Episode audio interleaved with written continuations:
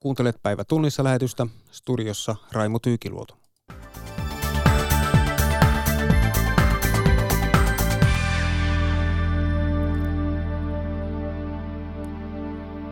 Valtiovarainministeriö on alentanut hieman talouskasvuennustettaan. Kiinan vaikutusvalta Euroopassa kasvaa. Millainen on Euroopan talouskasvun näkymä ja turvallisuuspolitiikka on noussut keskiöön kultarantakeskusteluissa tänään. Tässä lähetyksen aiheita.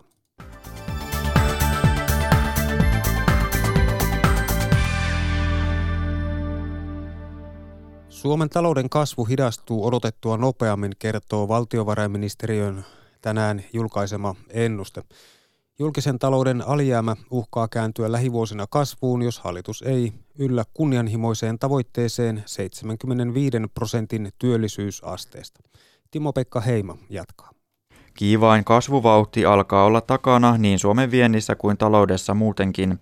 Valtiovarainministeriön ylijohtaja Mikko Spolander. Talouden kasvu on hidastumassa, mutta meidän näkemyksemme mukaan kuva ei ole kuitenkaan mitenkään erityisen pessimistinen. Tämä on hyvin tyypillistä, että tällaisessa korkeasuhdanteen jälkimainingeissa talouden kasvu alkaa pikkuhiljaa hidastua ja lähentyä semmoista tasoa, semmoista vauhtia, jonka, jonka talouden rakenteet sitten sallii. Muutkin talousennustajat ovat alentaneet odotuksiaan kasvuvauhdista. Danske Bankin pääekonomisti Pasi Kuoppamäki. Tämä alkuvuoden luvut ovat olleet hieman odotettua heikompia. Esimerkiksi juuri kuluttajat ovat olleet varovaisempia kuin olemme eh, uskoneet. Ja sitten toisaalta kauppasota, me odotimme sen ratkeavan tässä jo eh, kesän alkupuolella, niin näyttäisi jatkuvan nyt ja se entisestään heikentää sitä kansainvälisen talouden suhdannekuvaa. Hallitusohjelmassa tavoitellaan 75 prosentin työllisyysastetta, jotta julkinen talous olisi tasapainossa. Ministeriön Spolander. Tämä tavoitteen saavuttaminen on siinä mielessä niin kuin kyllä kunnianhimoinen tavoite, että tämä, tämä, tämä niin kuin hidastuva suhdanne ei anna vetoapua nyt tällä kertaa sitten saavuttaa tuota tavoitetta toisin kuin silloin pari vuotta sitten, kun suhdanne nousu alkoi, niin nimenomaan suhdanne nousu antoi aika paljonkin vetoapua työllisyyden kasvulle. Kuoppamäen mukaan tavoite edellyttäisi verotuksen tason pohdintaa, koulutustason nostoa ja työttömien aktivointia. Muissa Pohjoismaissa on päästy yli 75, eli sen mahdotonta pitäisi olla. Mutta nyt kun suhdannekuva on heikentynyt ja työttömyys näyttää suurelta osin olevan rakenteellista, niin lisänousu tässä työllisyysasteessa kyllä edellyttäisi sitten aika suuria rakenteellisia uudistuksia ja lisätoimia, ja niitä nyt tässä hallitusohjelmassa ei ehkä niin paljon ole, että etenkin tässä heikossa suhdannetilanteessa pelkään, että jäämme, jäämme siitä 75 prosentista kyllä jälkeen, eikä tavoitetta saavuteta. Ministeriö uskoo apua työllisyysasteen nousulle tulevan myös hallituksen kaavailemasta sosiaaliturvauudistuksesta ja infrahankkeista.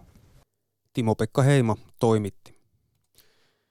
Kiina on lisännyt selvästi vaikuttamistaan Euroopassa. Erityisesti Kiinan pari vuotta sitten aloittama Silkkitie-investointiohjelma on saanut konsultit ja lobbarit liikkeelle.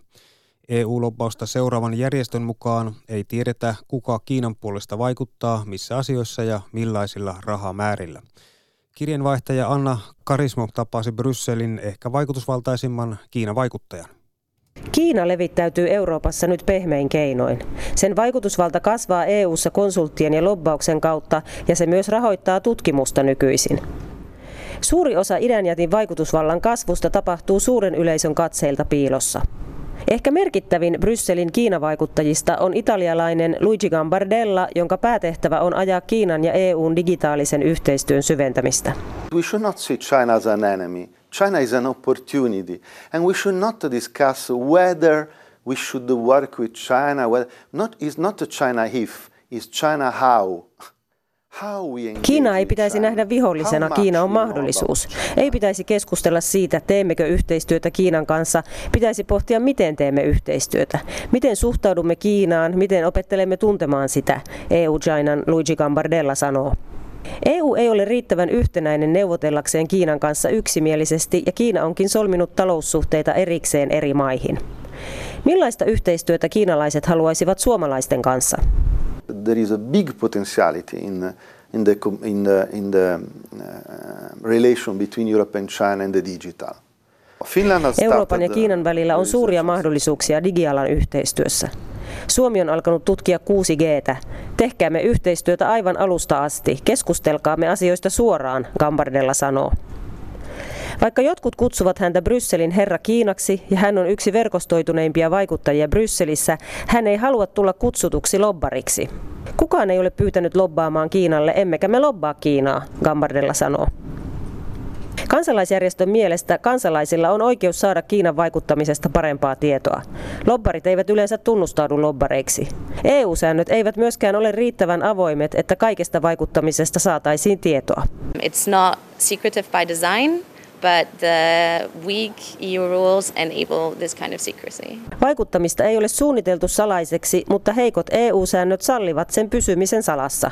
EU-lobbaamista seuraavan Corporate Europe-järjestön mediavastaava Teresa Kreisman sanoo. Anna Karismo toimitti.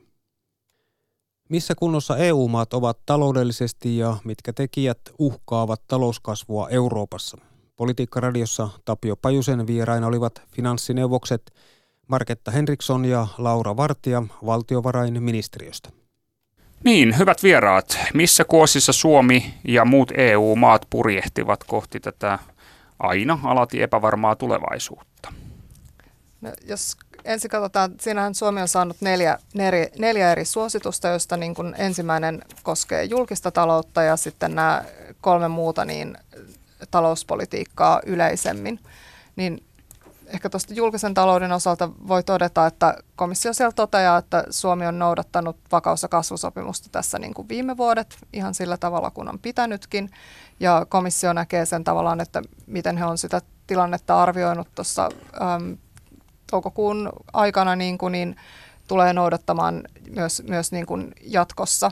Ja sitten on annettu suosituksia tavallaan, että miten, miten meidän pitäisi sitten tätä julkista taloutta ensi vuonna, eli vuonna 2020, että miten se budjetti pitäisi ensi vuodelle mitottaa niin, että oltaisiin edelleen niin kuin näiden suositusten puitteissa. Ja sama tietysti koskee niin kuin muita maita, että siinä on yhteinen kehikko, miten niin kuin kaikille maille annetaan näitä julkisen talouden suosituksia. Mm. No mitä erityisiä mitoituksia sieltä Suomelle annetaan? No, Suomelle on ö, pyydetty, että niin kuin ensi vuonna niin tätä niin kuin rakenteellista jäämää sopeutetaan 0,5 prosenttia BKTstä, millä sitten päästään siihen meidän keskipitkän aikavälin tavoitteeseen. Mm, ja tällä hetkellä ollaan, kuinka iso urakka tuo nyt on, siis mitä se tarkoittaa käytännössä? No se tarkoittaa sitä 0,5 prosenttia BKTstä. Niin siihen pitää päästä siis, niin mutta se on se, missä niin, me nyt tällä hetkellä olemme, jossain 0,7. Miinus, miinus yhdessä. Miinus eli, yhdessä. Niin, eli se on nyt tavallaan, että se suosi, että samasta 0,5 puhutaan, eli kun 0,5 sopeutetaan, niin päästään siihen miinus 0,5. Okei, okay, just joo. tämä Eli sama, sama luku toistuu tässä, niin se kuulostaa sitten tietysti vähän sekavalta. Mm. No onko se sitten ö, Suomen julkisen talouden kokonaismittakaavassa, niin kuinka, kuinka suuri tuo on, tuo urakka?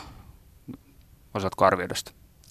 No se nyt tietysti riippuu niin kuin tavallaan, että on nyt sen keväällä komissiossa ja valtiovarainministeriössä niin kuin tehtyjen ennusteiden mukaan, niin tähän oltaisiin niin kuin pääsemässä, mutta tilannehan on tietysti se, että, niin kuin, että ensi vuodelle ei ole vielä tehty budjettia, joten nyt tässä kohtaa sitä on tietysti vähän vaikea arvioida, että parempi arvioida tästä saadaan sitten tietysti syksyllä, kun budjetti on tehty ja nähdään, niin kuin, että mitä uutta siellä on. Mm, no nythän tota, Rinteen hallitus on tässä vasta aloittamassa ja tässä on tietysti käyty paljon keskustelua Rinteen hallituksen finanssipoliittisesta linjasta. Siellä on tietysti pohjana, äh, hallitus, hallituksella on pohjana valtiovarainministeriön ennuste tulevasta, mm-hmm. niin tota, odotukset ovat varmaan aika kohtuu konsensuslinjalla. Rinteen hallituskin tässä menee eteenpäin. Joo, nyt sitä ei ole vielä niin kuin valtiovarainministeriö on varmaan niin kuin tekemässä taas tämmöisen riippumattoman ennusteen siitä, että miltä se nyt näyttää sitten tämän hallitusohjelman ää, perusteella tämä niin kuin ennuste nyt ensi vuodelle ja no, tälle loppuvuodelle ja muuta, mutta sitä ollaan nyt vasta niin kuin, tänään tai huomenna julkistamassa, että, että siitä en osaa sanoa nyt tässä kohdin. Tällä hetkellä se julkaistaan itse asiassa para-aikaa julkaistu, mutta tällä hetkellä siinä ei ole vielä otettu näitä suureltakaan osin huomioon uuden hallituksen ja hallitusohjelman päätöksiä. Ja se, mä, mä luulen, niin kuin tässä aikaisemmin mainittiin, niin budjettiriihen jälkeen ollaan paljon viisaampia ja silloin tähän ennusteeseenkin saadaan paljon paremmin huomioitua nämä toimet. Mm. Joo, niin. Huomaa nyt kaikki kuulijat sitten, että, että syksyllä tässä riittää nyt tässäkin suhteessa jännitettävää, kun Rinteen hallitus ensimmäisen budjettinsa kasailee. Ensin ministereiden välillä isketään raameja ja sitten päätetään se koko hallituksen toimin. Niin katsotaan siitä sitten, että mitenkä pysytäänkö komission laduilla niin sanotusti. No joo, mutta tässä on sitten tätä yleisempää kuvaa tästä taloustilanteesta, siis Euroopan talous, siis tällä hetkellä, kuulkaapas, se kasvaa seitsemättä vuotta peräkkäin. Ja tämän kasvun odotetaan jatkuva vuonna 2020 edelleen. Ja kaikkien näiden EU-jäsenvaltioiden talous on kasvussa huolimatta siitä, että olosuhteet eivät välttämättä ole suotuisimmat mahdolliset ja maailmantalouden epävarmuustekijät ovat tosiasia, niin miten osaatteko te arvioida että nyt tätä komission näkökulmaa kulmaa tähän, että, että onko tilanne hyvä vai huono juuri nyt, siis yleinen taloustilanne? No, tilanne, on, tilanne on ihan hyvä, mutta tuota, varmaankin nyt on selkeästi nähtävissä, että ne riskit, mitä siellä on, niin ne on valtaosin alaspäin.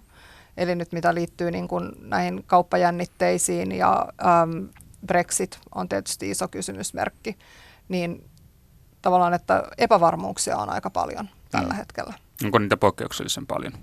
Ainahan talous on epävarmassa tilanteessa, mutta jos katsotaan nyt mittakaavaa, esimerkiksi tämä äh, Trumpin protektionistinen kauppapolitiikan linja ja nokittelu Kiinan kanssa. Sitten tietysti tämä Brexit-kysymys, joka on tietysti historiallinen kysymys, että irtoaako Britannia Euroopan unionista ja jos irtautuu, irtautuuko kovan Brexitin kautta vai sopimuksella, miten kauppavaihto palautuu tällaisessa tilanteessa, palautuuko se ennalleen, kuten tällä hetkellä Britannian kauppavaihto unionin maiden kanssa on, niin nämähän on isoja kysymyksiä, niin tota, miten arvioitte tätä? No kyllä ne epävarmuudet on ehkä itse sanoisin henkilökohtaisena mielipiteenä, että on poikkeuksellisen suuria ja niin kuin hyvin vaikeasti niin kuin arvioitavissa. Että semmoiset normaalit suhdannesyklit on ehkä sitten kuitenkin pikkasen helpommin niin kuin arvioitavissa niin kuin, kun sitten niin kuin tämmöiset aika poikkeukselliset ja hyvin niin kuin epävarmat tilanteet. Joo, kyllä ne vaikuttaa poikkeuksellisilta. Tietysti aina nykytilassa tulevaisuudessa voi tulla toisenlaisia erittäin poikkeavia tiloja, joista on vaikea arvioida, mm. mutta sanoisin, että nyt ollaan kyllä hyvin epävarmassa tilanteessa. Mm. Ja jos nyt palaa sitten tähän, että ehkä tässä on kysymys nyt suhdanneluonteisesta, mutta nämä, osa näistä komission suosituksista on ehkä tähdätty niin kuin, äh, pidemmän aikavälin kasvun tukemiseen, sellaiseen ja ka- kasvupotentiaalin tukemiseen, joka ei liity sinänsä pelkästään suhdannetilanteeseen, vaan näitä suosituksia esimerkiksi Suomelle työmarkkinoista on annettu jo useampina vuosina sen takia, että nähdään, että meillä olisi tulevaisuudessakin turvattava talouskasvu suhdannetilanteesta riippumatta. Mm. No minkälaisia, minkälainen kenttä tältä suunnalta avautuu? Suomen osalta. Ja yleisesti? No, Suomen osalta ja myös muiden maiden osalta komissio on nähnyt tänä vuonna nostanut esiin investoinnin ja investointien fokusoinnin koulutukseen ja innovaatiotoimintaan sellaisena ehkä myös tällaisena uudenmuotoisena investointina perinteisestä investoinneista, fyysisistä investoinneista. Ja se on sellainen tapa, jolla he haluavat myös nostaa kasvupotentiaalia EU-maissa yleensä. Ja tämä on tällainen horisontaalinen suositus, minkä komissio on antanut kaikille jäsenmaille. Samalla tähän on sisältynyt tähän investointisuositukseen näkökulmia ilmastonmuutoksen torjumiseksi ja investointeja tähän suuntaan. Tapio Pajusen vieraina olivat finanssineuvokset Marketta Henriksson ja Laura, Laura Vartija valtiovarainministeriöstä. Presidentti Sauli Niinistön seitsemättä kertaa isännöimät Kultaranta-keskustelut ovat päättymässä. Tänään Kultarannassa nousi esiin muun muassa Suomen turvallisuusasema Naton ulkopuolisena EU-maana. EUn vapaan liikkuvuuden Schengen-alueesta syntyi kiivasta keskustelua. Perussuomalaisten Jussi halla vaati tarkastusten sallimista sisärajoilla laittoman maahanmuuton estämiseksi. Pääministeri Antti Rinne vaati perusteluja. Mietin tuota Afrikkaa erilaisten selvitysten valossa, niin, niin mä näen parinkymmenen vuoden sisällä merkittäviä muutoksia siellä tapahtua, niin jos ei pystytä Afrikassa auttamaan kehitystä oikeaan suuntaan. Jos se 100-200 miljoonaa ihmistä lähtee sitten Afrikasta liikkeelle, niin pistetäänkö me rautaa rajalle ja estetään tänne kenenkään tulemasta vai mitä se tarkoittaa, mitä meidän pitää tehdä? Pitää pyrkiä edistämään sellaisia olosuhteita Afrikassa ja lähi että ihmisten ei pitä, ihmisillä ei olisi pakkoa lähteä etsimään parempaa elämää Euroopasta, mutta samalla pitää kyllä olla realisti ja ymmärtää se, että ei Eurooppa voi rakentaa afrikkalaisille hyvinvointivaltioita tai luoda sinne työpaikkoja. Totesi perussuomalaisten puheenjohtaja Jussi Halla-aho. Ulko- ja turvallisuuspolitiikan kultarantakeskustelut ovat siis tänään jatkuneet ja seuraavaksi Hannele Muilun vieraina ovat puolustusvaliokunnan puheenjohtaja Ilkka Kanerva ja ulkoasian valiokunnan puheenjohtaja Mika Niikko. Eilen olivat äänessä lähinnä presidentti Niinistö ja, ja Saksan liittopresidentti Steinmeier, mutta tänään pääsee, pääsevät muutkin vähän enemmän ääneen. Ja tässä on paikalla kaksi vierasta Kultarannasta. On näiden Kultarantakeskustelujen konkari täällä seitsemättä kertaa. Ilkka Kanerva, tuleva puolustusvaliokunnan puheenjohtaja, ja Mika Niikko, ensikertalainen, tuleva ulkoasianvaliokunnan puheenjohtaja. Mika Niikko, sinun tämmöisestä ulkopoliittisesta harrastuneisuudesta ei ainakaan ole kovasti ollut mitään tietoa, mutta miten aloitat nyt, minkä takia ulkoasianvaliokunnan puheenjohtajana? No se on totta, että 2011 vaalikaudella mä olin enemmän kiinnostunut sisäpolitiikasta ja tietysti tämmöisestä syrjäytymisnäkökulmasta lähtien olen työtä tehnyt eduskunnassa nuorten asioissa. Ja, mutta viime vaalikaudella olin suoran valiokunnan jäsen ja hallinta- ja turvallisuusjaoston puheenjohtaja. Ja sieltä käsin tietysti tämä turvallisuus- ja puolustuspolitiikka e- erityisesti tuli esille. Ja, ja tota, todella mielenkiinnolla lähden tähän tehtävään mukaan, että odotan paljon tältä. Onko sinulla joku ulkopolitiikan esikuva? No esikuvia, en tiedä onko niitä kuinka paljon, mutta hyvää työtä moni on tehnyt tehtävässä. Varsinkin Ilkan kanssa ollaan oltu paljon tekemistä kahdeksan vuotta. Että kyllä on aina katsonut vähän ylöspäin näitä vanhoja kollegoita, kuinka pitkään on pystynyt tahkoa ihan hyvää tulosta monelta osin. Ilkka Kanerva, presidentti eilen otti taas puheessaan esiin tämän tai keskusteluissa tämän solidaarisuuslausekkeen, EU-solidaarisuuslausekkeen, jossa luvataan antaa apua toisille, mutta joka on vähän epämääräinen. Ja Niinistö kysyi Steinmeierilta, että mikä se tilanne on, että tullaanko Suomen avuksi. Vastaus oli vähän hyvinkin epämääräinen. Miltä tämä sinusta kuulostaa tämä keskustelu? Siltä, että on Suomen etu saada siihen konkretiaa. Ja, ja en mä nyt lähde hallitusta, hallitusohjelmaa tässä arvostelemaan, mutta toivoin, että siinä olisi ollut kyllä tämä niin sanottu 427 lauseme, lauseke, josta puhut, niin, niin, niin jotenkin siinä muodossa, että, että Suomi EU-puheenjohtajakaudellaan pyrkii siihen, että harjoiteltaisiin erilaisia uhkatilanteita varten tätä 427, koska se ei saa jäädä kuolleeksi kirjaimeksi. Ei ole Suomen edun mukaista, että se on siellä vaan kirjoitettuna, mutta sitä ei elävässä elämässä kokeiltaisi, että miten se toimii. No Ruotsi sentään nyt lupaa uusimmassa puolustusselonteossansa 5000 sotilasta hmm. kriisin tullen Suomen avuksi. Mikä merkitys sillä on? Minusta se on enemmän kuin symbolinen, että, että mä olen nähnyt kyllä vähätteleviä juttuja siitä, mutta otetaan nyt vaikkapa se, että, että NATO nyt pistää Puolaa ja Baltian maihin tuhannen sotilaan joukkoja. Tässä on kysymys viidestä tuhannesta. Ja, ja otetaan huomioon se, että kuinka vähäinen se Ruotsin kapasiteetti on tällä hetkellä, niin siitä pienestä määrästä tämä on iso annos – mitä he ovat valmiita nyt tässä vaiheessa satsaamaan Suomen hyväksi. Et ei kannata niin vähätellä näitä toimia, joilla kaikilla on lisää arvo Suomen turvallisuudelle. Mika Niikko, Suomen ulkopolitiikassa Venäjällä on aina merkittävä rooli. Mikä on teidän näkemyksenne Venäjästä? No, Suomellahan on perinteisesti ollut hyvät välit Venäjää ja tulee jatkossakin olemaan, että kyllähän meillä tietysti selkeä yhtenäinen linja on myös koko eduskunnassa Venäjä-politiikkaa nähdä, että ei tämä varmasti tästä juurikaan muutu miksikään, että en usko, että tästä nyt mitään äkkinäisiä käänteitä tapahtuu, mutta mielenkiintoista tutustua asioihin syvemmin nyt, kun pääsen tähän tehtävään ja saan kuulla enemmän sitten taustatietoja.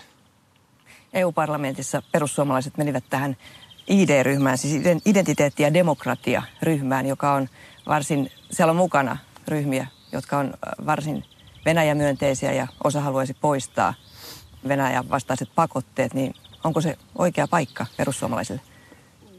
No tietysti on ihan luonnollista, että europarlamentissa konservatiivit menee johonkin suuntaan ja liberaalit johonkin suuntaan ja perussuomalaiset on ihan oikeassa joukossa. Ja se, mitä tulee tähän Venäjän pakotteiden poistamisesta, niin ei se ID-ryhmän tämmöinen virallinen omakanta, vaan yksittäisiä ajatuksia, mitkä jotkut jäsenmaat on nostanut esille, että mielestäni on hyvä olla semmoisessa seurassa, missä puolustetaan kansallisvaltioiden itsemääräämisoikeutta ja myös vastustetaan jossain määrin liittovaltiokehitystä. Ja sitten tokihan nämä on syntynyt tarpeeseen kaikenlaiset tällaiset ryhmittymät, kuten tämän maahanmuuttokriisi osoitti meille 2015, että Euroopan unioni ei ole valmistautunut oikeastaan yhtään mihinkään ja siinä mielessä uskon, että tällä ryhmällä tulee olemaan painoarvoa Europarlamentissa tulevaisuudessa. Totesi ulkoasian valiokunnan puheenjohtaja Mika Niikko. Hanneli Muilun vieraana oli myös puolustusvaliokunnan puheenjohtaja Ilkka Kanerva. Uusi hallitus aikoo lisätä kohtuuhintaista asumista. Hallitusohjelmaan on kirjattu, että erityisesti vuokralaisten asemaa halutaan parantaa ja liian suuria vuokrankorotuksia ehkäistä. Tarkat keinot eivät ole vielä selvillä, mutta vuokra-asumiseen liittyvistä asioista aiotaan tehdä kansainvälistä vertailua. Elina Äijö. Hallitus tahtoo ratkaista asuntomarkkinoiden ikuisuuskysymyksen, eli sen, että varsinkaan kasvukeskuksissa kotia etsivillä ei hinnan suhteen ole paljon valinnanvaraa. Hallitusneuvotteluissa asuntopolitiikka-alaryhmää vetänyt vihreiden Tiina Elo kuvailee tilannetta. Kaikkein olennaisintahan tässä on se, että, että me tosiaan sitä asumisen hintaa saataisiin sillä tavalla alas, että nyt se on esimerkiksi pääkaupunkiseudulla vie kohtuuttoman suuren osan ihmisten tuloista, erityisesti pieni- ja keskituloisilla asuminen, niin me, että miten me löydetään niitä ratkaisuja, että ihmisillä ei ole kynnystä muuttaa vaikka työn perässä tai että että lapsilla ei ole aikuistuessaan kynnystä muuttaa pois kotoa sen takia, että asuminen on niin kallista. Keinoja korkeiden asumiskustannusten taittamiseen etsitään muiden maiden esimerkkeistä. Luvassa on vuokramarkkinoiden kansainvälinen vertailu. Asuinhuoneiston vuokraamista koskevaa lakia ei kuitenkaan ryhdytä muuttamaan. Vuokralaiset ryn toiminnanjohtaja Anne Viidan mukaan laki suojelee vuokralaisia hyvin – mutta asuntojen hinnan muodostumiseen tarvittaisiin läpinäkyvyyttä. On aika lailla sellaista, että kun ihminen ostaa asunnon tai vuokraa asunnon, niin koskaan ei tiedä, että onko kohde seinien sisältä mersu- vai ladatyyppistä ratkaisua, ja hinta tuntuu olevan silti sama. Et siihen tarvittaisiin ehkä myös laatuluokittelua ja selvennystä, että et, et asukas tietäisi, mistä maksaa. Valtion ja suurten kaupunkien välisissä MAL-sopimuksissa on tavoitteena, että reilu kolmasosa vuosittain valmistuvista asunnoista olisi valtion tukemia – Vihreiden Tiina Elo on hallitusohjelmakirjaukseen tyytyväinen. Se tuo toisaalta myös sen verrokin tavallaan sitten sille markkinaehtoiselle vuokra-asuntotuotannolle esimerkiksi hintojen suhteen, joka tuo sitten niin kuin vaihtoehtoja ja myös tavallaan niin kuin osoittaa, että kohtuuhintaisempi asuntotuotanto on mahdollista. Vuokratasoa suitsivien keinojen selvitys jatkuu pitkään. Asuntopolitiikkaa aiotaan tehdä hallituskauden ylittävällä kahdeksanvuotisella ohjelmalla. Elina Äijö toimitti. Turkissa äänestetään viikon kuluttua uudemman kerran Istanbulin pormestarista. Uusintavaaleihin jouduttiin, kun maaliskuun vaaleissa voittajaksi selviytyi oppositiopuolueen ehdokas. Turkin tilanteesta ja tulevista vaaleista kertoo Ylen ulkomaan toimittaja Tom Kankkonen se on hyvin kiistanalainen tämä päätös uusia nämä vaalit. Teknisesti se perustui siihen, että, että näissä vaalilautakunnissa oli väärä kokoonpano, eli sieltä puuttui tuolla julkisella sektorilla työskennelleitä joissakin paikoin, koska siellä on sellainen sääntö, että heitä pitää siellä vaalilla, he, vaalilautakunnat pitää itse asiassa koota niin kuin sellaisista ihmisistä, jotka ovat tavalla tai toisella töissä julkisella sektorilla. Ja, ja oppositio tietysti sitten kyllä muistutti, että, että tällainen puute on aikaisemminkin ollut, että ainoa ero tällä kertaa oli se, että että nimenomaan opposition ehdokas Ekrem Imamoglu voitti Istanbulissa, tosi, mutta tosi pienellä marginaalilla. Eli loppujen lopuksi, kun tarkistuslaskentaa käytiin, niin, niin se oli jotain 14 000 äänen paikkeilla. Ja Istanbulissa on kymmenisen miljoonaa äänioikeutettua, että, että on erilaisille kannoille on, on perusteita, mutta toki kyllä tämä kovin kummalliselta näytti ja kyllähän se näytti siltä, että kun oppositio voitti, niin, niin sitten perutaan vaalit. Mm. Presidentti Recep Tayyip Erdogan on väittänyt, että vaaleissa tapahtui korruptiota ja vaalivilppiä. Onko näistä jotain merkkiä? Ei oikeastaan ole. Siis on tämä, tämä tekninen virhe on, on olemassa, mutta kun, kun tätä samaa virhettä on tehty aikaisemminkin ja jotkut totesi, että ehkä myöskin presidentinvaalit pitäisi uusia ja, ja pitäisi uusia kansanäänestys perustuslaista vuodelta 2017, jolloin, jolloin Erdogan sai nämä nykyiset laajat valtaoikeutensa, tosin astu voimaan sitten vasta vuotta myöhemmin ei ole oikeastaan sellaisia todisteita systemaattisesta korruptiosta ja väärinkäytöstä mielestäni toteen näytetty. Ja, ja myöskin tämä oli hyvin kiistanalainen tämä päätös Istanbulin vaalien uusimisesta, koska esimerkiksi keskusvaalilautakunnan puheenjohtaja, jota on, on, on pidetty tällaisena Erdoganin miehenä, niin hänkin, hänkin arvosteli tätä ratkaisua tai jätti tämmöisen eriävän mielipiteen tähän. On pyritty luomaan tällainen mielikuva, että, että tämä oikeus- ja kehityspuolueen eli Erdoganin puolueen voitto ikään kuin varastettiin, mutta, mutta he olivat läsnä siellä joka paikassa ja, ja koko koneistohan on heidän käsissään, niin, niin on aika omituista väittää, että sitten oppositio kuitenkin pystyi nämä, nämä vaalit – vaalit ikään kuin varastamaan itselleen. Että aika löysin perustein Erdogan kyllä tässä mielestäni on puhunut. No mitä vaalien uusiminen kertoo mielestäsi Turkin demokratiatilanteesta? Se riippuu nyt aika paljon siitä, mitä ensi sunnuntaina tapahtuu. Joku minua viisaampi kuvaili tilannetta niin, että jos Turkki olisi todellinen diktatuuri, niin tällaista ongelmaa ei olisi syntynyt, koska todellisessa diktatuurissa hallinto ei häviä vaaleja. Jos Turkki olisi todellinen demokratia, niin, niin ei myöskään olisi tullut mitään ongelmaa siitä, että oppositio voittaa paikallisvaalit, koska sitten jatketaan matkaa. Eli Turkki on jossain siellä diktatuurin ja demokratian välimaastossa. Ja se, mitä sunnuntaina tapahtuu, jos, jos vaalit menevät hyvin ja kukaan ei siitä siitä kiistele ja oppositio voittaa, niin kuin monet olettavat, niin, niin silloin se on merkki siitä, että, että ei, ei Turkin demokratia ole vielä täysin kuollut, vaikka, vaikka kohtuullisen heikossa kunnossa. Jos, jos tämä on tovin, kovin kiisteltyä ja näyttää siltä, että, että hallitus vie nämä vaalit ja oikeus- ja kehityspuolue vie nämä vaalit vilpillä, niin, niin toki se on, on jälleen uusi naula Turkin demokratian arkkuun. Puhutaan kohta, kohta tarkemmin tuosta Istanbulista, mutta vielä kun noissa maaliskuun vaaleissa hallitseva valtapuolue AKP koki ensimmäisen merkittävän vaalitappion yli 20 vuoteen. Sehän oli, sehän oli merkittävä. Se hävisi, hävisi Istanbulissa, mutta, mutta myös muissa Turkin suurkaupungeissa, esimerkiksi Ankarassa. Niin miksi uusintaa vaadittiin vain Istanbulissa? Luulen, että Ankarassa oletettiin, että Ankara menetetään. Ja Ankara ilmeisesti jo menetettiin vuonna 2014, mutta silloin väitettiin, että siellä oli, olisi ollut kohtuullisen laajamittaista vaalivilppiä, jolla, jolla varmistettiin, että oikeus- ja kehityspuolue AKP tämän voitti.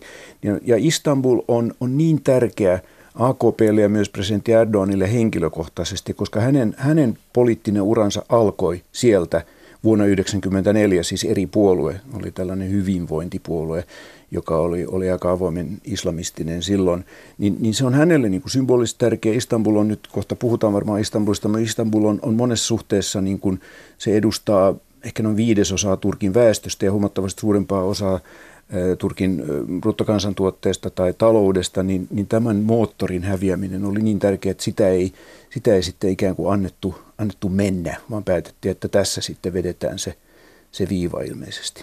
Tom Kankkonen, vaaleihin on siis viikko aikaa ja tuossa pohdiskelit, että, että arvio on, että oppositio voittaisi. Ku, ku, mm, kuinka selkeät nämä vaaliasetelmat on tai mihin tämä oletus perustuu? Mielipidemittauksethan ei, ei edes Suomessakaan ole kovin luotettavia. Ja Turkissa nyt on vielä muutama asteen verran vähemmän luotettavia, että on vaikea, vaikea sanoa, mutta, mutta perustuu kyllä siihen mielestäni, että, että tässä ei, ei äänestetä pelkästään Istanbulista, vaikka se on itsessään iso asia, vaan, vaan erityisesti silloin maaliskuun lopulla presidentti Erdogan teki tästä niin kuin kansanäänestyksen hänestä itsestään näistä paikallisvaaleista. Hän kampanjoi aivan raivokkaasti, piti yli sata vaalitilaisuutta ja, ja oli oikeastaan tämmöistä vihakampanjaa. Nyt hän on pysynyt tästä vähän vähän erossa ja, ja hän on ilmeisesti, en tiedä onko pyydetty, että pysy poissa, koska se, se oli niin myrkyllistä se kampanjointi, että se taisi sataa sinne opposition laariin, että hallituksen vastustajat olivat terroristeja ja maanpettureita ja ties mitä. Mutta siinä taustalla on se, että että oikeus- ja kehityspuolueella on ollut hyvä maine Turkin talouden hoitajana, ja se maine on, on rapautunut pahasti parin viime vuoden aikana. Ja ja Turkissa esimerkiksi inflaatio viime vuonna ponnahti 25 prosenttiin, joka on, on aika hurja. Se ei ole Turkin historian mittakaavassa mitenkään erityisen hurja. Olen asunut siellä, kun inflaatio oli lähes 140 prosenttia. Mutta tässä AKPn oikeus- ja kehityspuolen historiassa niin ne on, ne on tyrinyt aika pahasti. Ja se on koskettanut niin tavallisia ihmisiä ja heidän, heidän ydinkannattajia. Aika moni on äänestänyt sitä puoluetta, koska se tuntuu niin kuin pätevältä voimalta, mutta nyt se on, se on ryvettynyt ja, ja oikeus, ja tämä Erdogan, presidentti Erdogan näyttää hyvin diktatoriselta, että, että siinä napautettiin, sai niin kuin näpäytyksen Erdogan ja, ja AKP, ja, ja luulen, että ei, ei tässä muutamassa kuukaudessa mikään ole muuttunut. Ja vieläkö siellä vaikuttaa se parin kolmen vuoden takainen sotilasvallankaappaus ja sen aiheuttama tällainen su- suuri puhdistus, vai voi, jos niin voi sanoa. Sotilasvallankaappausyritys sillä tavalla, että 15. heinäkuuta 2016, se vaikuttaa sillä tavalla, että sitähän syytetään Yhdysvalloissa asuvaa saarnaaja Fethullah Güleniä ja sitten on luotu tällainen, tällainen virtuaaliterrorijärjestö kuin FETÖ. Ei sellaista koskaan ollut olemassa, mutta ne on hänen kannattajansa kuuluu FETÖön. Ja, ja siltä se vaikuttaa, että siellä yritetään sitten liimata näitä tai lyödä näitä leimoja vastustajia. Niin esimerkiksi eilen, kun kun Ekrem Imamoglu, oppositioehdokas ja Binali Yildirim, oikeus- ja kehityspuolueen ehdokas, oli vaalikeskustelussa, niin ne yritti sillä niin toisiinsa vähän liimailla tätä, tätä tarraa, että, että onko sinulla yhteyksiä fetöön. Tom Kankkosta haastatteli Päivi Neiti Niemi. Ja tässä oli päivä tunnissa lähetys.